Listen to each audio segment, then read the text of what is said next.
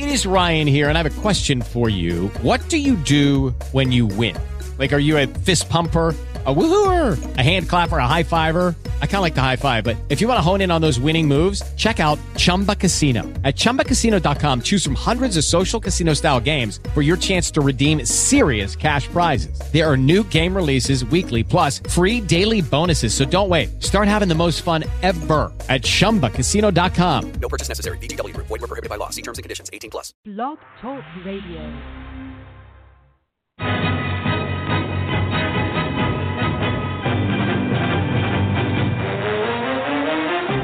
You are listening to the Run to Daylight Football Funcast with your host, Todd Burrows.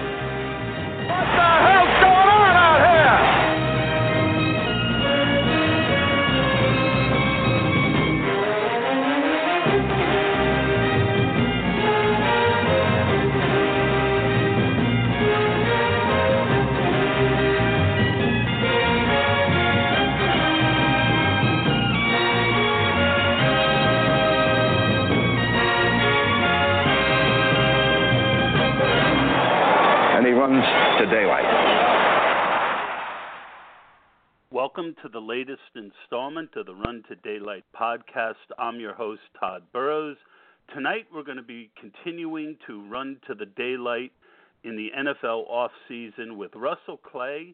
He is a college and NFL writer for various sources, and he has recently put together something I found fascinating. So we're going to go dig deep into his form that he posted on Twitter. Um, you can find me on Twitter at Todd with one D from PA. And Russell, if memory serves, is Russell J. Clay on Twitter, but we'll have him clarify that. Russell, welcome to the show. Thanks for having me on, Todd. This is um, awesome. And uh, yes, Russell Joseph Clay, if you're wondering what the J stands for, that is my Twitter handle. You can certainly check that out if you'd like.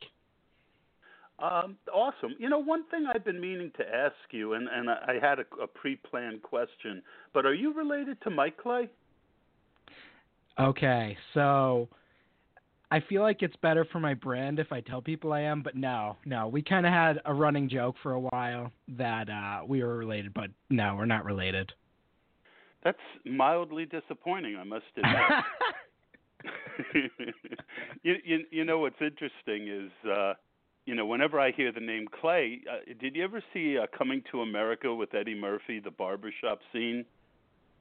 Oh boy, I've seen bits and pieces of that movie. Yeah, well, the, the, they had a you know the, Eddie Murphy played all the parts, uh, an old white guy, uh, the old barber, and they get into an argument over you know whether Muhammad Ali should be called Muhammad Ali or Cassius Clay, and the one guy goes, "I say Clay, I say Clay, his name Clay." So every time I think I hear the name Clay, for some reason that stupid movie jumps into my head. Well, but I'm- uh, I'm- I'm glad. Go ahead. No, go ahead. I, I was going to say I'm glad there's a correlation between me and uh, Eddie Murphy. Then I'd say that's good territory. Absolutely, especially if you're trying to be humorous, which I occasionally dabble with. Um, but I'm glad you're uh, you, you decided to join me. Uh, welcome to the show. Why don't you tell us a little bit about yourself, how old you are, where are you from, and a little bit about your history with fantasy football and how you got into writing for it. I'm 27, uh, going on you know 40 or 30. I don't know. I don't know what happens after you turn 30, but I hear uh, I hear good things and bad things. But uh, It's it's the dipping your toe in the in the water of getting old. Yeah, yes, exactly. Things start to get creaky. Uh, but I'm from Western Massachusetts. I've grown up here and pretty much lived here my whole life. Uh, right, right around Amherst, UMass. Big fan of UMass basketball. We had we had some drama today. The the new head coach backed out last minute, so I'm hurting there. But uh, you know, we're gonna get through it and talk some fantasy football. Uh, I I was a big dynasty guy from the beginning. That's kind of how I started this whole. That's how I kind of got on Twitter because you know Sigmund Bloom and and Matt Waldman were were like the only guys on here tweeting about random guys I didn't know about. So that's how I got on here in like I don't know 2009 2010. but I, I started playing fantasy football in around 2006, 2007. My brother got me in one of his local leagues, and I fell in love ever since. You know, I had LaDainian Tomlinson. Unfortunately, we don't have many guys like that anymore, but uh, it, it was certainly No, a fun that- that- experience, and I, I that kind of it. running back just doesn't exist anymore. It seems. Although last year it kind of did. I mean, you look at what David Johnson and Le'Veon Bell did. I, I didn't check it versus Tomlinson and his 23 touchdowns or whatever it was, but uh, pretty impressive running back years last year. Yeah, I'm really excited, and I'm not going to say we could have seen this coming, but there's there definitely were some indicators that the prospects that were coming out were good. Um, David Johnson obviously came out of nowhere, but you know Melvin Gordon, uh, a few of the other guys that really broke out were all were all pretty highly drafted. You know, so I, I think I think there are there aren't ways we can predict David Johnson's you know 2,000 plus all scrim plus scrimmage yards in a season, but overall, uh, I think this stuff uh, and, and looking at positions and evaluating uh, where where the runs are coming and where the dips in terms of prospects are is, is actually uh, somewhat predictable. Well, that that's interesting. Why don't you tell us a little bit more about that and how you decided to focus on college football? Well, I, I would say I've always taken a, a bigger interest into college sports. Growing up, I was a big basketball guy, and they have the the local Amherst College basketball camp, which is pretty well renowned around here. And from the the moment I got there, I just thought the college experience of of like prospects and them getting recruited, going to this college, the coaches developing them, and sort of going through the whole process was just always fascinating to me, uh, even more so than the games. I, I just find the development of of the players and how they grow and the ups and downs and and basically the experience of it all. Uh, I interviewed a, a former college football player named Brendan Marion about a year ago, and you know I just talked to him about his story, and I I don't know I just I just fall in love with the stories um, of of a lot of these college prospects, you know.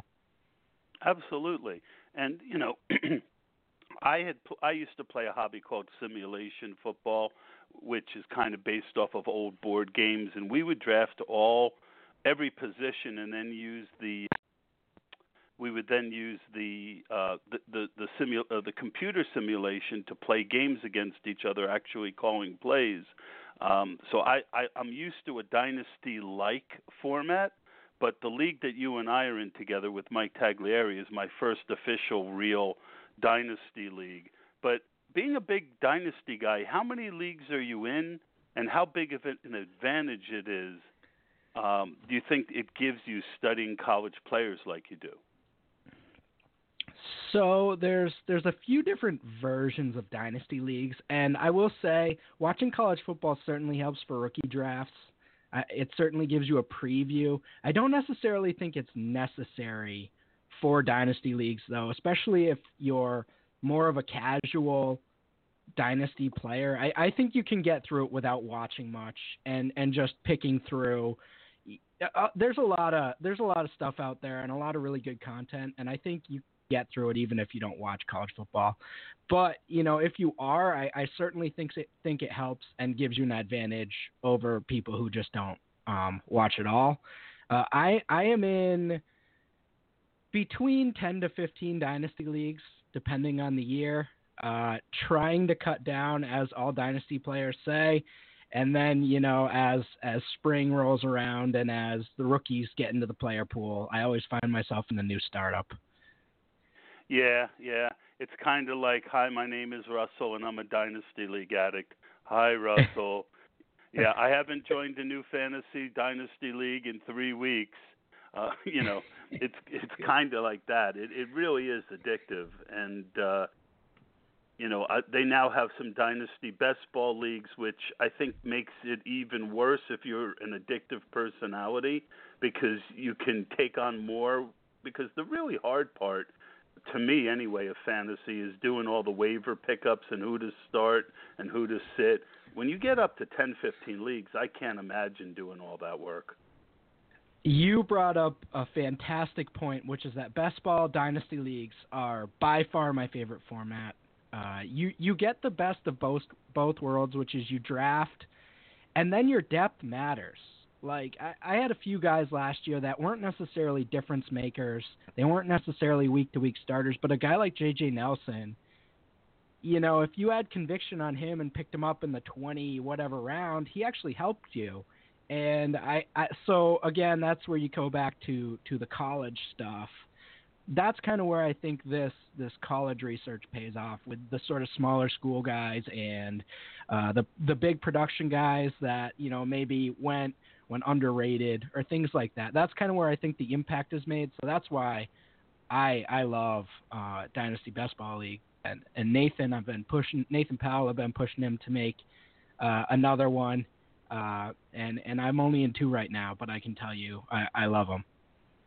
Well, if you get in another one, let me know. If it's the, if I like the rules, I definitely would do it. Um, you know, because I'm addicted to MFL tens. So if you take best ball and dynasty and mix them together, I think that could be a very dangerous cocktail for me. Um, as far as the rookies and understanding, you know, how do you kind of leverage that knowledge when you, you know, do you kind of identify the guys in a league who seem to really know their rookies and those who don't? Are there a couple tricks that you might want to share with some of our listeners on ways that they can leverage being uh, well studied at uh, at the rookies? There's there's quite a few different strategies with dynasty, and especially especially with rookie picks. There's there's a lot of emphasis for and against rookie picks, and I ultimately think it's somewhere in the middle. But you you tend to notice early on who's who's going for more veteran heavy teams and who's going for more young heavy teams, and that obviously has a huge effect on the trade market and and sort of how how the the landscape of the league is going to to shift in the coming years. So I, I think it's it's pretty obvious from the startup who's going to be going win now, who's trading away future assets for Jordy Nelson, and uh, who who's sort of holding back, maybe slowly acquiring picks, and and maybe not looking to win year one. I tend to fall more in the middle, but yeah, as you you know kind of mentioned in terms of advice, uh, I'm I'm afraid to trade future firsts. I've just seen it end so badly uh, in in Dynasty. I, I don't think it's always a bad move, especially if you're getting you know a stud. Then it, the name of the game is ultimately get studs. If you're getting studs, then then that's great. Um, I just always want that insurance plan of if if my plan fails, then you know I have the 101 instead of throwing all my chips in one basket and having it you know crash and burn. So I guess that's my conservative uh, take on that, but I, I think you can definitely tell, and and it becomes obvious early on who's who's in on rookies and who's not. You know. Yeah, absolutely. I I tend to be more active trader, no matter what the league, no matter what the format. I tend to be more of an active trader, and I'm always kind of looking for little edges on anything from does a guy have a favorite team? Does a guy have a favorite player? Does a guy like overvalue or undervalue picks, in my opinion? Because to me, trading at the end of the day comes down to bringing more value back to your roster than what you give up. And I always feel like as an active trader, I can trade a number one as long as I'm getting really good value because I can always trade later and get another one and that's always again in simulation is a is a different animal to a certain extent, but it works off the same principles. Um, so to me, I, I I won't say that I won't trade my first round pick, but I really am going to make sure that I'm getting something where I don't have to really think twice about the deal. It's one where I know that I'm I'm making a good trade. In the NFL, anything could happen. You could you could trade make a great trade and the guy gets hurt and things of that nature. But that's kind of what I look for. You put it together a very handy guide that you've currently pinned to your Twitter account. If anyone wants to uh, follow along and open up the document, go to Russell uh, Russell J Clay on uh, Twitter, and the first thing pinned there, you'll see a Google Doc. We're going to pull that up. Tell us a little bit about this form and how you put it together. So this is sort of a long time coming. This is about, uh, I'd say, four or five years of of me actually getting into evaluating prospects, and I wanted a place to basically dump all the things I feel are important, and and all the things that I think could potentially, you know, indicate future success, and and things I find most important that maybe aren't necessarily commonly thought, uh, you know, in, in, the general landscape of of the dynasty community or fantasy football community in general. Uh, I, I, mean, especially for wide receivers and running backs, I, I think production is important, and I, have researched a lot of sort of RotoViz has has a lot of good stuff on, you know, market share and and what's valuable and and when breakout age is important. I kind of sort of acclimate myself to a lot of that type of stuff. And you know, generally speaking, I just want to find uh, what indicates you know what what's a positive indicator for these prospects and what what can I actually say uh, semi definitively okay this is a good thing generally speaking in in a macro sense this is a bad thing and I, I kind of add it all up at the end and say, okay, I'm going to add all these things together, and hopefully I can come up with a logical conclusion for this prospect. Yeah, and I think you've done an excellent job. One of the very interesting things you have on here is player comps. Um, in other words, who the player reminds you of, I guess you could say. I'm sure there's more analytics that go into it, which leads me to the question how do you come up with those player comps for your form? Right. So this was the last thing I added, and I wasn't totally sure I was going to even add it, but then at the end of the day, I, I wanted to see what it looked like. So, first of all, uh, the projected draft position is highly correlated to the prospect comparable. So uh, once I get to the final, you know, equation here, uh, when you add, you know, conference, year one opportunity, um, when they broke out, what their production career looked like, what their measurables are, what they looked like at the combine, uh, and, and you know, then you get that projected draft position then I think we can start to look at what players in the past sort of have similar or took similar paths, I guess you could say. Um, so I mean, and then then you kind of look at I, I look in a range of like 30 to 60 picks uh, of where I see the player going. Um, so if a player's a late first rounder, I'll look in you know the 20s to uh, you know the early second round or somewhere around there and and sort of determine okay what what roles were these players projected to be in? Uh, what roles did they go to? And and you know you just kind of add all that together. I mean we can look through um, a few examples if you want to go through them uh sure. Why don't we um, do one guy that i you know well i don't want to do that one because why don't we do it when i ask the question about the one guy where i mention it um, uh, just give me two questions and we'll come back to that. sure, um, sure. Because I also, before we go there, I kind of wanted to talk about what I, I think most people will kind of, their eye will go to pretty quickly, which is their year one opportunity potential, which you rate guys from a zero to 10. And, um, you know, especially since while guys like you and I play a lot of Dynasty, most fantasy football people are redraft people. So, how good a guy's chance of being successful that year? So, how do you come by your year one opportunity potential?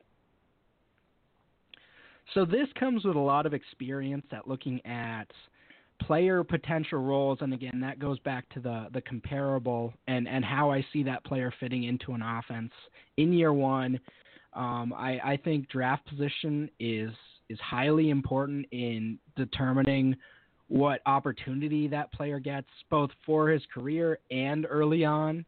Uh, especially when you look at a, lot of the players that break out in year one. uh, it, it's a lot of highly drafted guys, especially the ones that are potential league winners. And that's the big reason why I wanted to do this was to get something out there for MFL 10s because these rookies get thrown into the player pool, and especially this month before the draft, it's super hard to, especially if you're coming in cold and not and not watching any uh, prospects. It, it's super tough to determine uh, what type of opportunity these guys are even looking at. So, if I could give a little context as to what type of opportunity these guys are looking at in year one, uh, I think I've done my job. Yeah, and you have, and I think part of it ob- obviously is what school the guy is from, what conference, um, you know, what, uh, how old he is. You know, someone a little older obviously is going to have more of a chance, and of course, draft position is, as you mentioned, I think the key. Um, while year one is important for guys like you and me who play Dynasty, is there anything else on your chart that might kind of give a longer term, or is that something you might add in future uh, versions of this?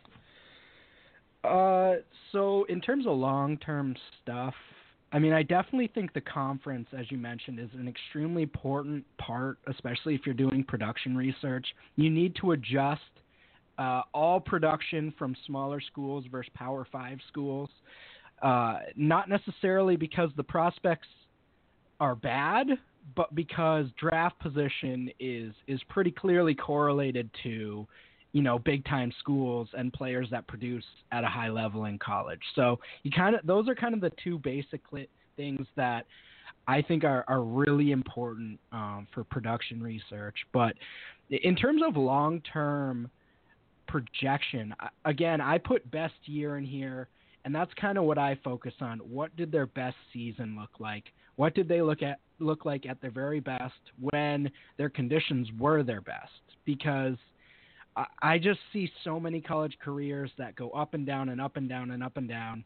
And if you're only evaluating the final season or one season, um, you know, down the board of players' careers, they're not all going to look the same, and they all they all didn't peak uh, in that final season. Some players were playing through injuries, some lost their head coach, some, uh, you know, were dealing with outside off the field stuff. There's just a lot of things that go into the college experience for these prospects, and I, I think it's important to at least be aware what they were at their very best. okay, um, I'm fighting through a little bit of a cold today, so uh, since you've broken this out by position, let's focus on players by the position rather than kind of a who's the best overall. So, if anyone is following along, we're going to start with the wide receivers. In the wide receiver, you have a column called market share. How important do you find market share is for wide receivers in college? I, I think it's extremely important, and this is something that I, I credit to the RotoViz guys for sort of bringing to my attention. But if you're looking at just base stats and you don't want to get too deep into it, you can still look at counting stats. But at the same time, you have to be aware of where they stood in their own offense. So, for instance, if a guy has 1,500 receiving yards – but the team threw for 5,000 passing yards. Um, and then you compare him to a guy who had a thousand yards, but the team only threw for 2,500 passing yards. That's like a huge difference. Um, and that's why I put them next to each other. I do think the base base receiving yards is important. Uh, I've found through what I've looked through that uh, if you want to see a player have above 700 receiving yards in at least one season before you get too excited, I believe something like when I looked it up, it was like 88.9% of of receivers who have had um, above 800 receiving yards in an NFL season have had, you know, above 700 receiving yards in college. So, I mean, that's a pretty large chunk um, of fantasy relevant wide receivers. So, uh, I mean, I think the base receiving yards is important, but market share really gives you a, a key into what they were specifically to their offense.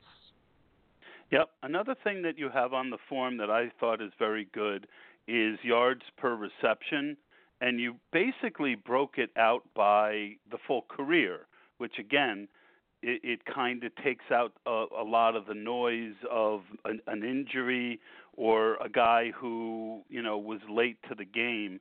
But how, in general, how do you find yards per reception in college relates to pro production, both in the sense of does it tend to be what you can expect of the type of wide receiver they are?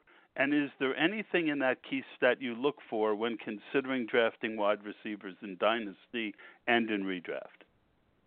That was some question. So huh? yards yards per reception is a very dirty, non-sticky stat.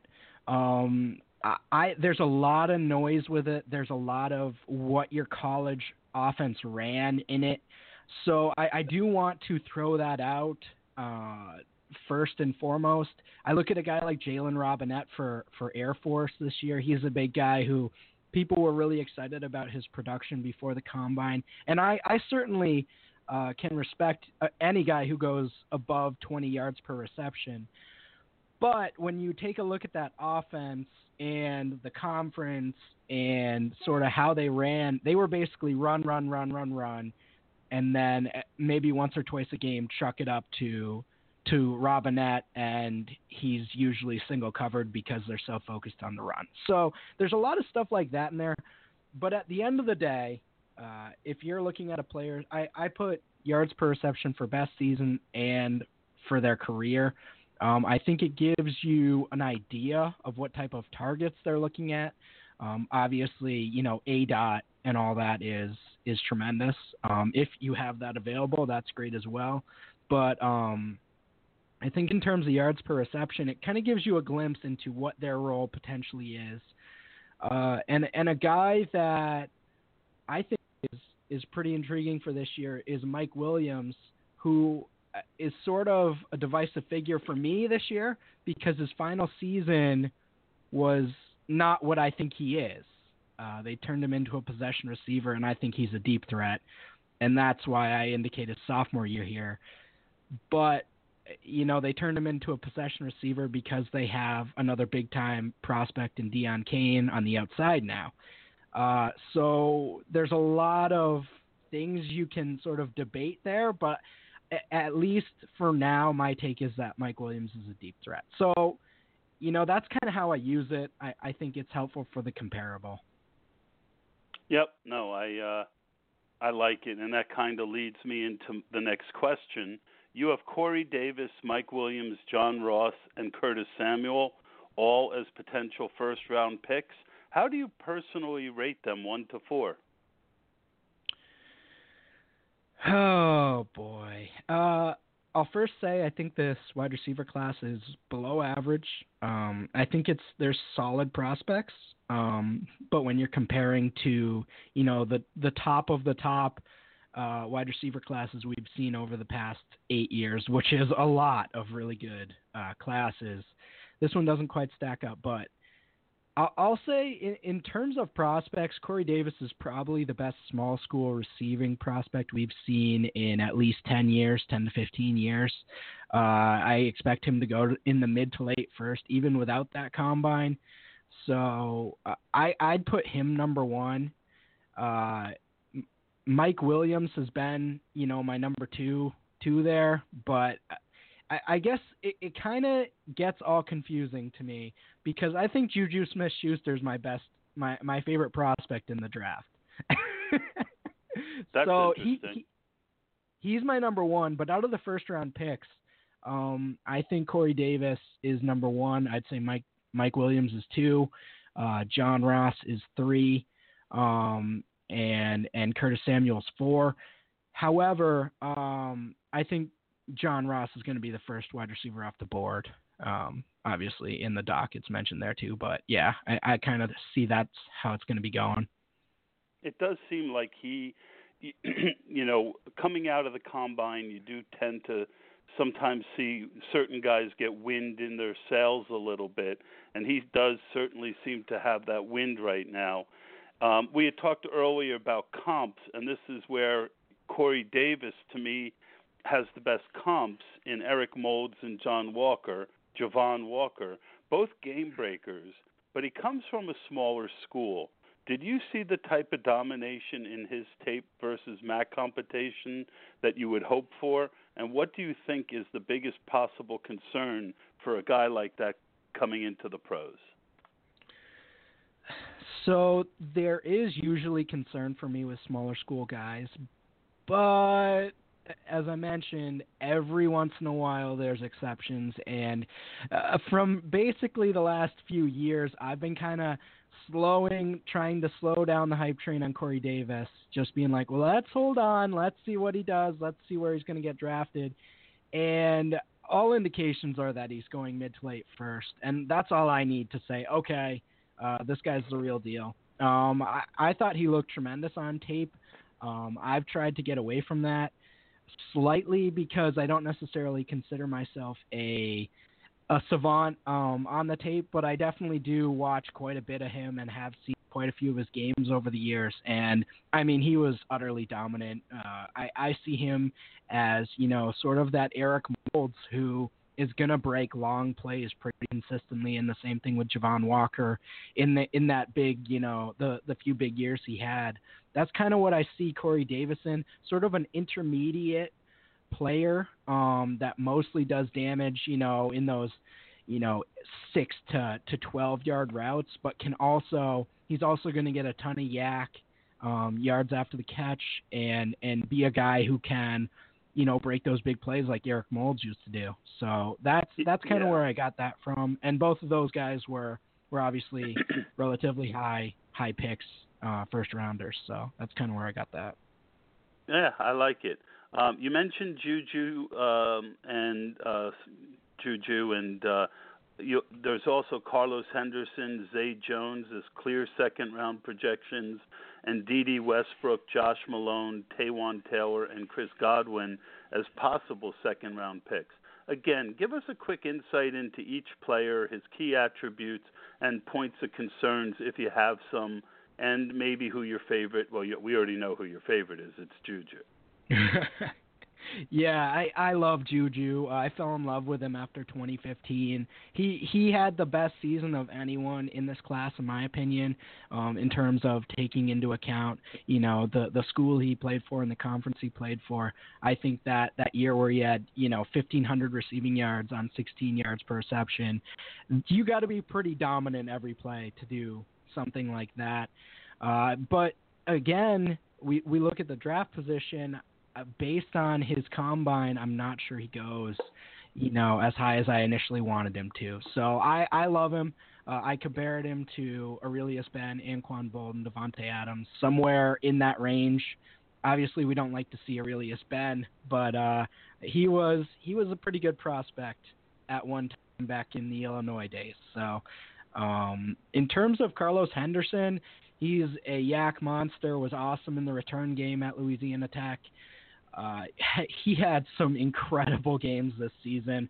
Louisiana Tech passed a ton. He actually didn't even lead his team in receiving yards, but I mean, he had a 300 yard game. He had like back to back 200 plus yard receiving games, uh, and he he was just dominant um, from a a overall player standpoint. He was everything for them. Deep threat, uh, slot guy. He he did everything. So I really like him. Uh, Zay Jones was someone I wasn't high on at all.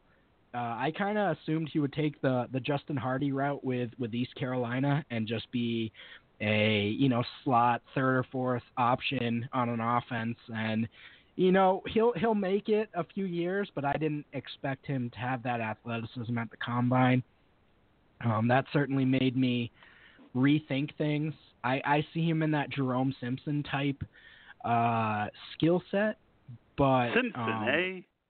yeah. but uh, yeah, I, I mean, you can't deny the athleticism he showed along with that production. Certainly makes you think twice.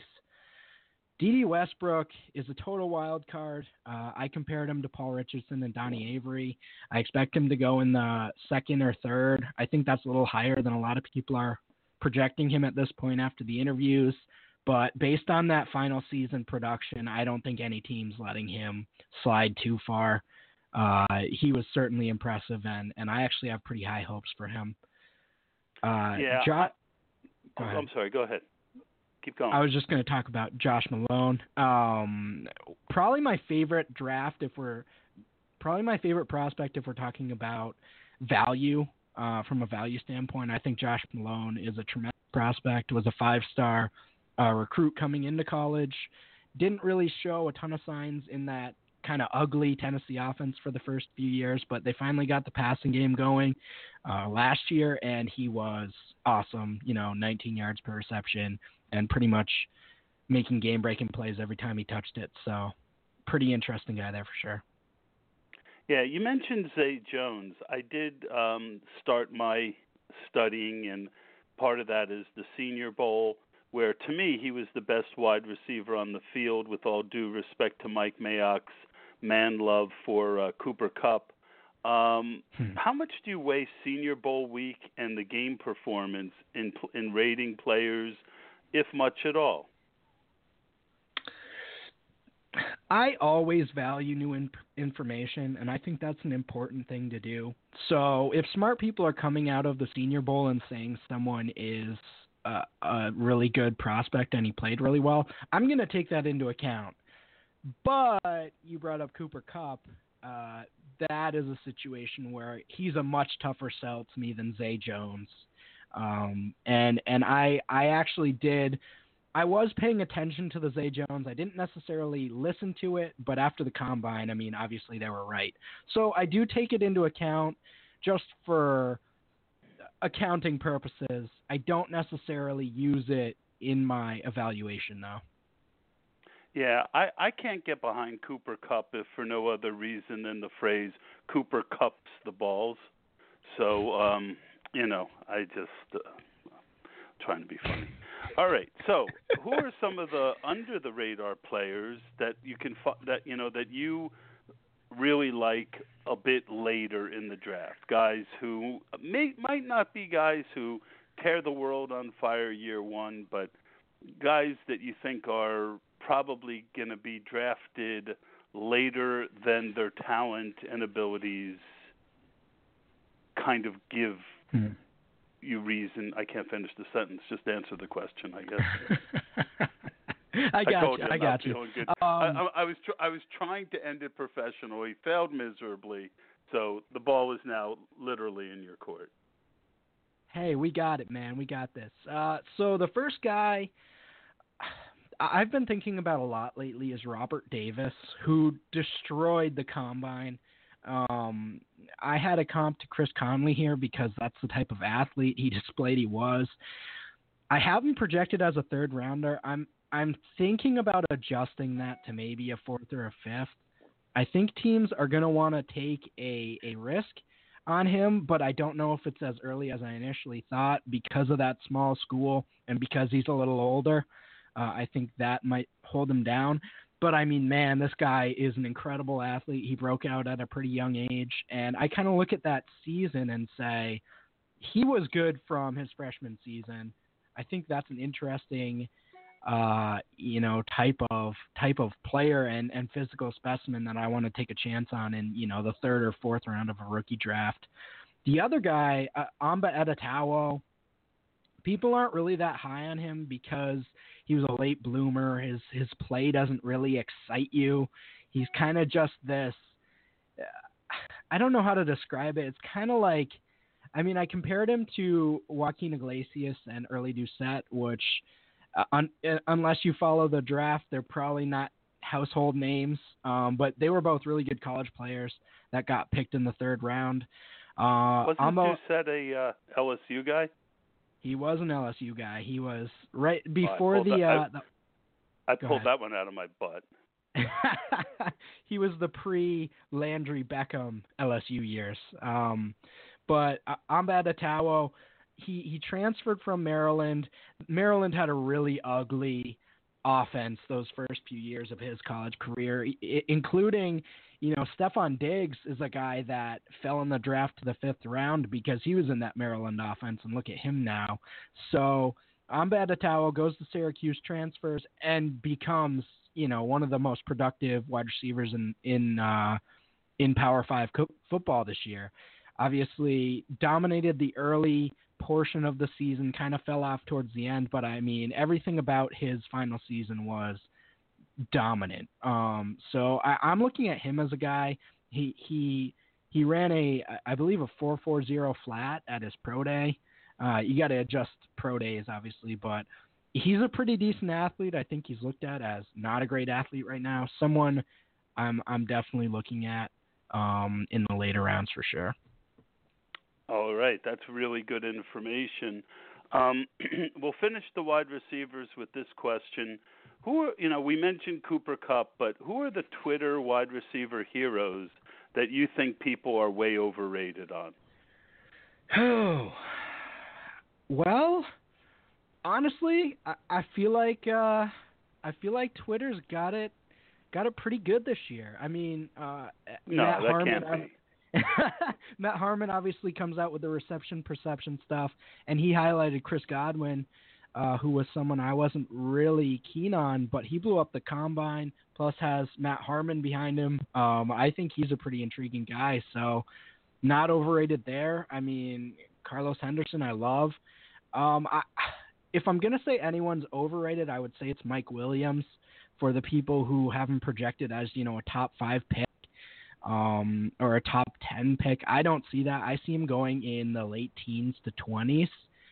So I'm definitely not in on Mike Williams if people think he's a future number one. I, I see a Sidney Rice ish type player who could be, you know, that that in a perfect situation could could be a really solid player, but I don't see a dominant, you know, Dez Bryant or AJ Green type prospect that some people see.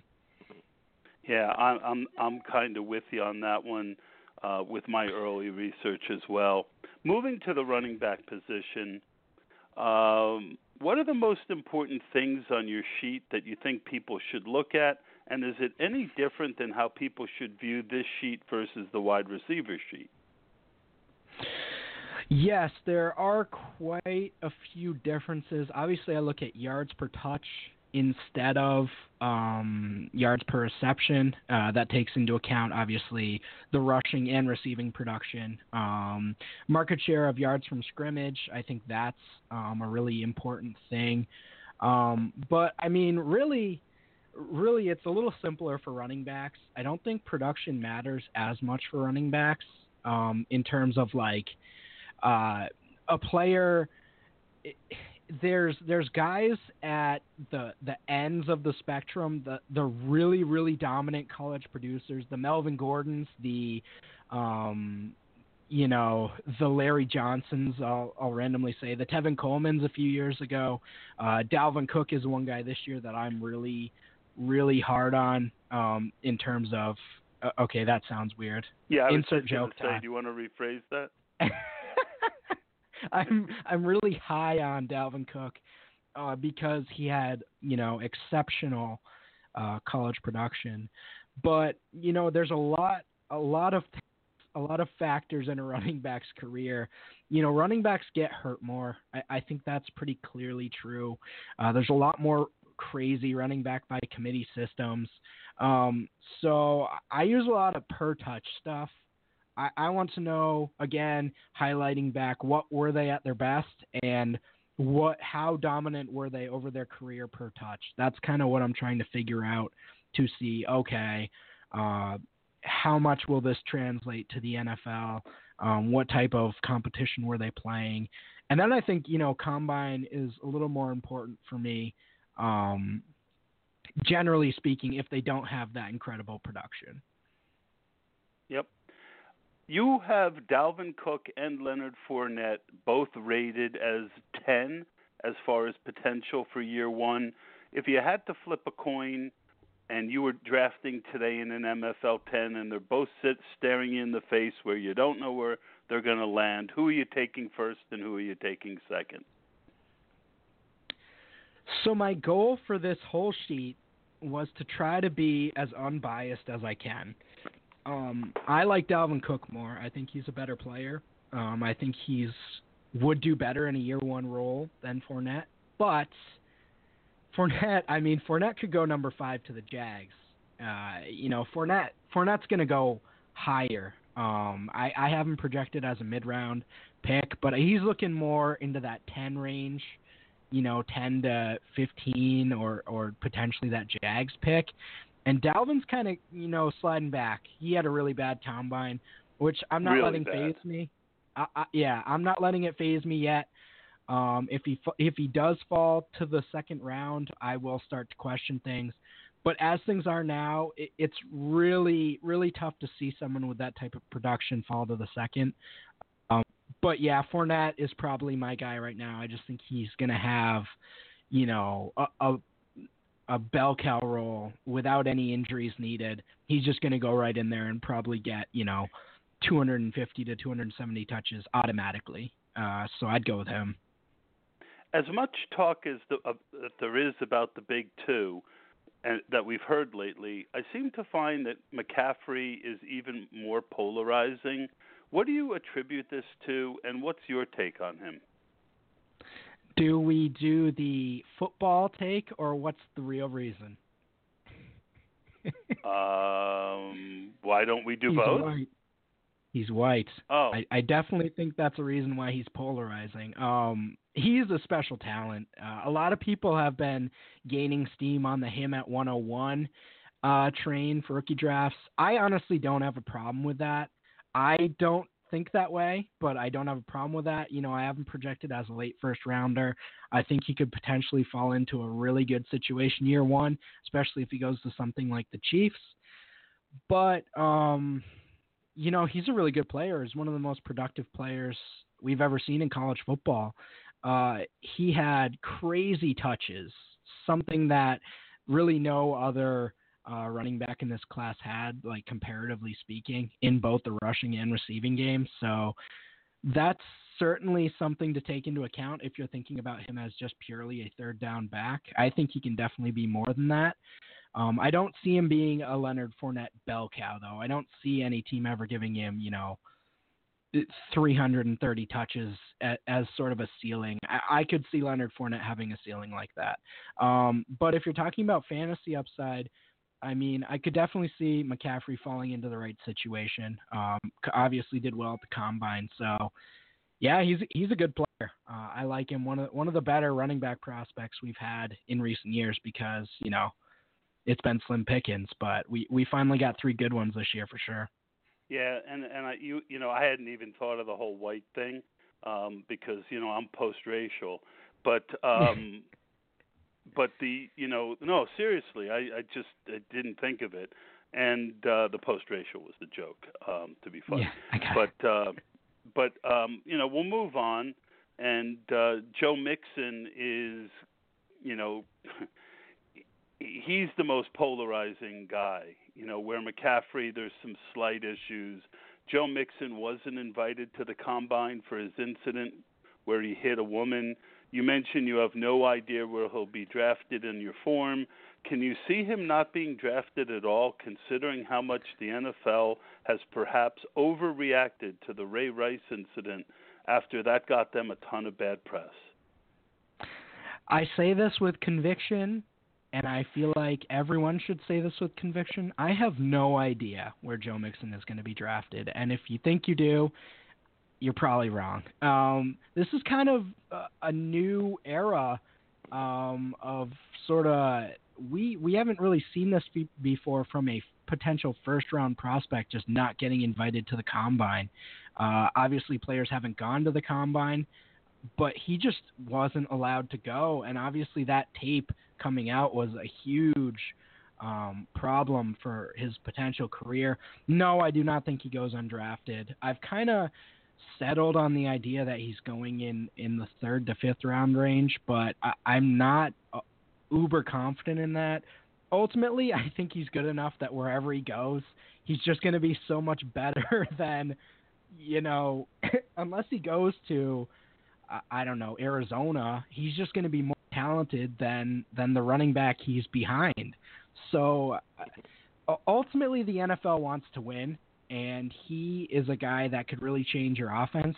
So I, I have him at at a seven for year one opportunity, just because we don't know where he's going to be drafted. But a seven for a guy that could potentially go in the sixth round or so is is high praise. Yeah, I, you know, I, it's funny because in the old days, if Al Davis was around, you know, he, he'd be a Raider, right? Al Davis would say, "I don't give a, sh- you know, a, a snooky. Uh, I'm taking him, and if he's sitting there at the second round, I'm I'm taking him." And um, I, it also would be a great landing spot for him. So it'll be interesting to see how much of Al Davis his son has um, they're moving to Las Vegas, it looks like, and Mixon to the Raiders would be a pretty interesting landing spot for him, considering that offensive line. Um, you've got a few guys, Perine, Foreman, and what I think is the best name in the draft, Alvin Kamara. They're all rated with second round grades. Please tell us a little bit about each player and uh, if you have a, a favorite there. I definitely agree on the name. Ten out of ten name for Alvin Kamara. That's that's a tremendous name. Um. Oh my God. um, Samaje Perine is a guy that. See, now that's the worst name. Yeah. Oh yeah. No, not a great you know, it, it's like, uh, well, no, I can't draft a guy named Pirine. I called him Perine because I couldn't draft a guy named Pirine. Todd, I, I called him I called him Perine for at least two years before I actually knew it was Perine. So I, I mean, uh, yeah, zero out of ten name for him. Um, but he's basically just we should do a pod just doing that. Like just rating ra- names. rating. yeah. You know, we should do our own sheet where we just rate each name and make a funny joke about it. You don't know how amazing that sounds to me. That is that is one of my favorite things to do. So uh, I might take you up on that. Um, Excellent. It, Samaje Perine, uh, basically, you know that that power. Sorry, I'm going to laugh every time. That power back that you want as a two down grinder. Uh, he can catch the ball, but obviously he was in the same backfield as Joe Mixon the last two years, and that kind of zapped any true receiving down upside he was going to have.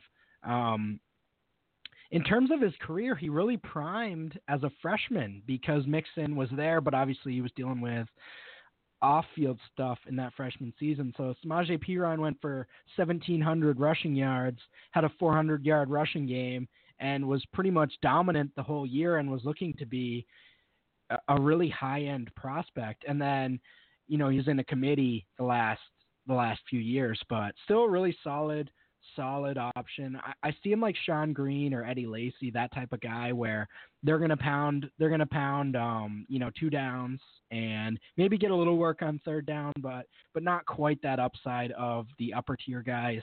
D'Onta Foreman, pretty similar. Um, I have him compared to Beanie Wells. Obviously, ran for 2,000 rushing yards this year.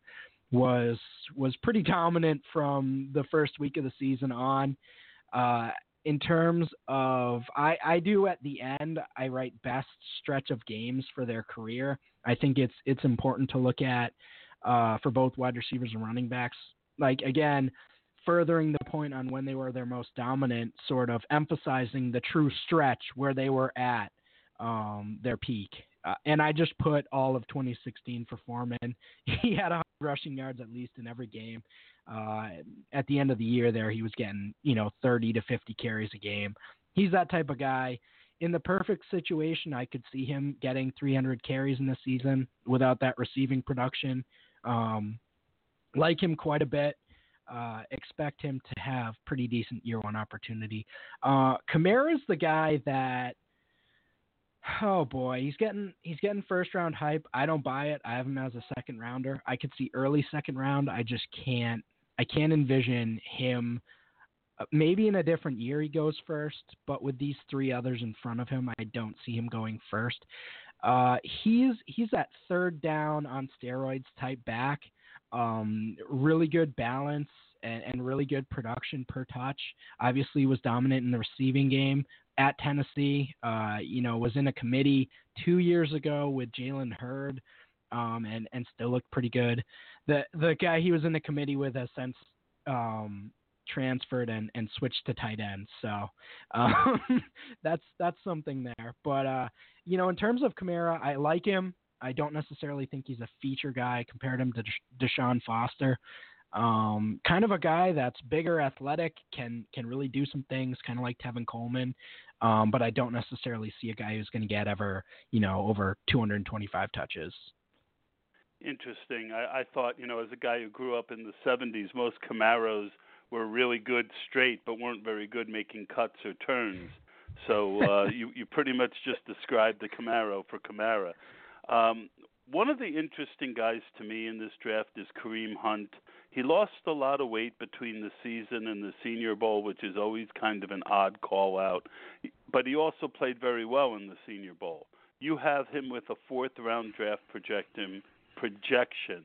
Uh, what are your thoughts on him? And do you think the fourth round is a good value, or he's got the chance to be a much better player? I, I, I hear a lot of stuff about him on Twitter, and I want to get your thoughts. So again, I'm trying to be as agnostic as I can to what I actually think of the player in the projected draft position. I really like Kareem Hunt. Uh, I compared him to Bilal Powell. Kareem Hunt had the most incredible sophomore year of of a small school guy.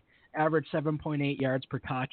Um, you know, had had 1670 total yards. Um, was was really dominant at Toledo that season, and I got really excited about him. Kind of fell off his junior year, and then was was really back to dominating last year.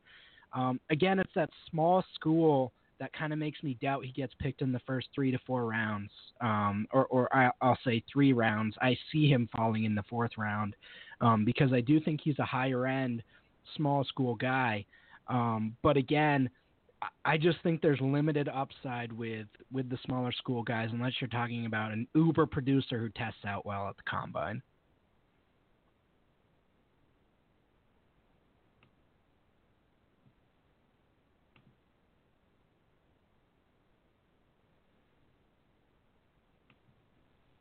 Hello?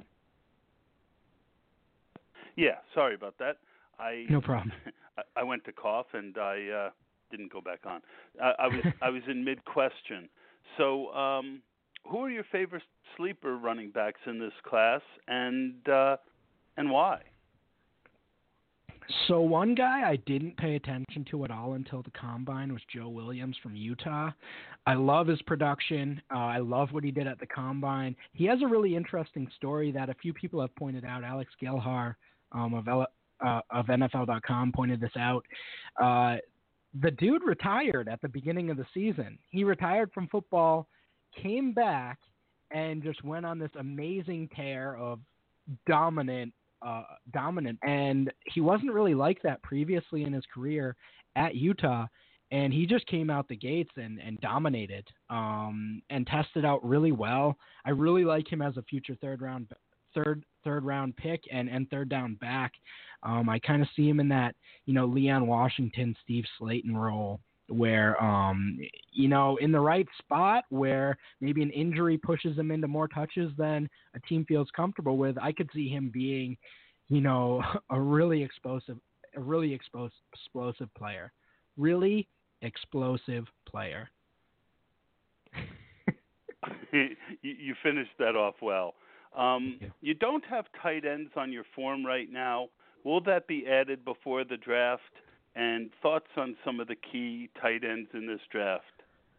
Oh boy, this is a really good draft for tight ends. Um, I didn't do them because as of this year with quarterbacks and tight ends, I wasn't as comfortable with them as I was with projecting wide receivers and running backs. So that's why I kind of left them off. I wanted it to be my, you know, my best work rather than. Uh, I have a good idea but I don't I, I don't have as much conviction or confidence with the tight ends and and um and quarterbacks. But I will say OJ Howard and Evan Engram are tremendous talents.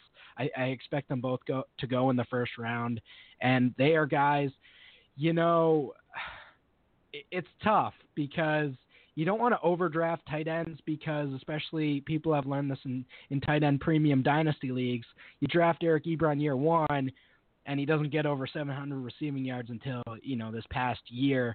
You draft Greg Olsen, he doesn't really become Greg Olsen until year 9 of his career. So, not most tight ends aren't Gronk and just don't dominate from from year 1. So, it, it's tough to reach and and that's why the year 1 opportunity as well you know, for MFL 10s, I wouldn't suggest drafting any really, really any tight ends or quarterbacks, um, unless it's sort of OJ Howard or or uh, Yeah. Evan Engram. I, I, I could I could see that. I took I think I've done eleven so far and I got one Howard share and nobody else. Uh simply because I, I I needed a tight end. I needed a third tight end and it was like the sixteenth round, so it's not much of a a downside at that point. Well, I really appreciate you coming on, Russell. This was very enlightening. I hope you come back soon. And um, any last thoughts on this draft class? I like it. Love the running backs. Think there's going to be a bunch of contributors from early on, especially, you know, we're looking in that, even in that third, fourth, and fifth round range, I think there's going to be some contributors early on. So I do like them. Um, wide receivers below average, I'd fade most of them in MFL 10s unless you're looking at, you know, Juju Smith Schuster or Corey Davis. Um, but, you know, I, I think there are some redeeming qualities of the later rounds here. All right, that's great information. I thank you very much for doing the show. Lately, I've been letting the guest pick a song to kind of lead us out of the show, and you kind of joked about my Sam Spence open to the show.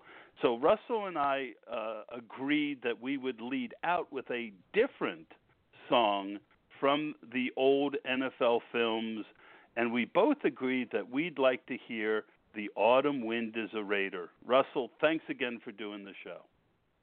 Absolutely. Love Sam Spence.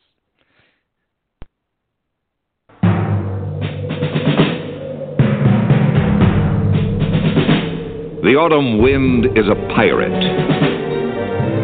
blustering in from sea. With a rollicking song, he sweeps along, swaggering boisterously. His face is weather beaten. He wears a hooded sash, with a silver hat about his head, and a bristling black mustache. He growls as he storms the country a villain big and bold. And the trees all shake and quiver and quake as he robs them of their gold. The autumn wind is a raider, pillaging just for fun. He'll knock you round and upside down and laugh when he's conquered and won.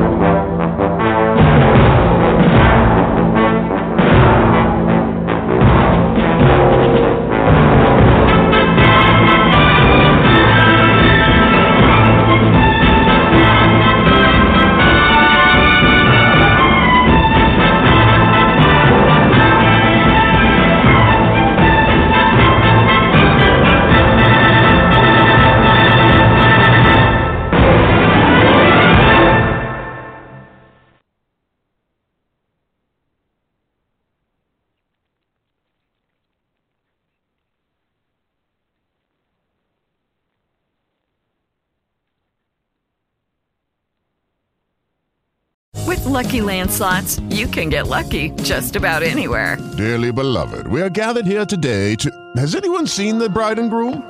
Sorry, sorry, we're here. We were getting lucky in the limo and we lost track of time. No, Lucky Land Casino, with cash prizes that add up quicker than a guest registry. In that case, I pronounce you lucky. Play for free at LuckyLandSlots.com. Daily bonuses are waiting. No purchase necessary. Void where prohibited by law. 18 plus. Terms and conditions apply. See website for details.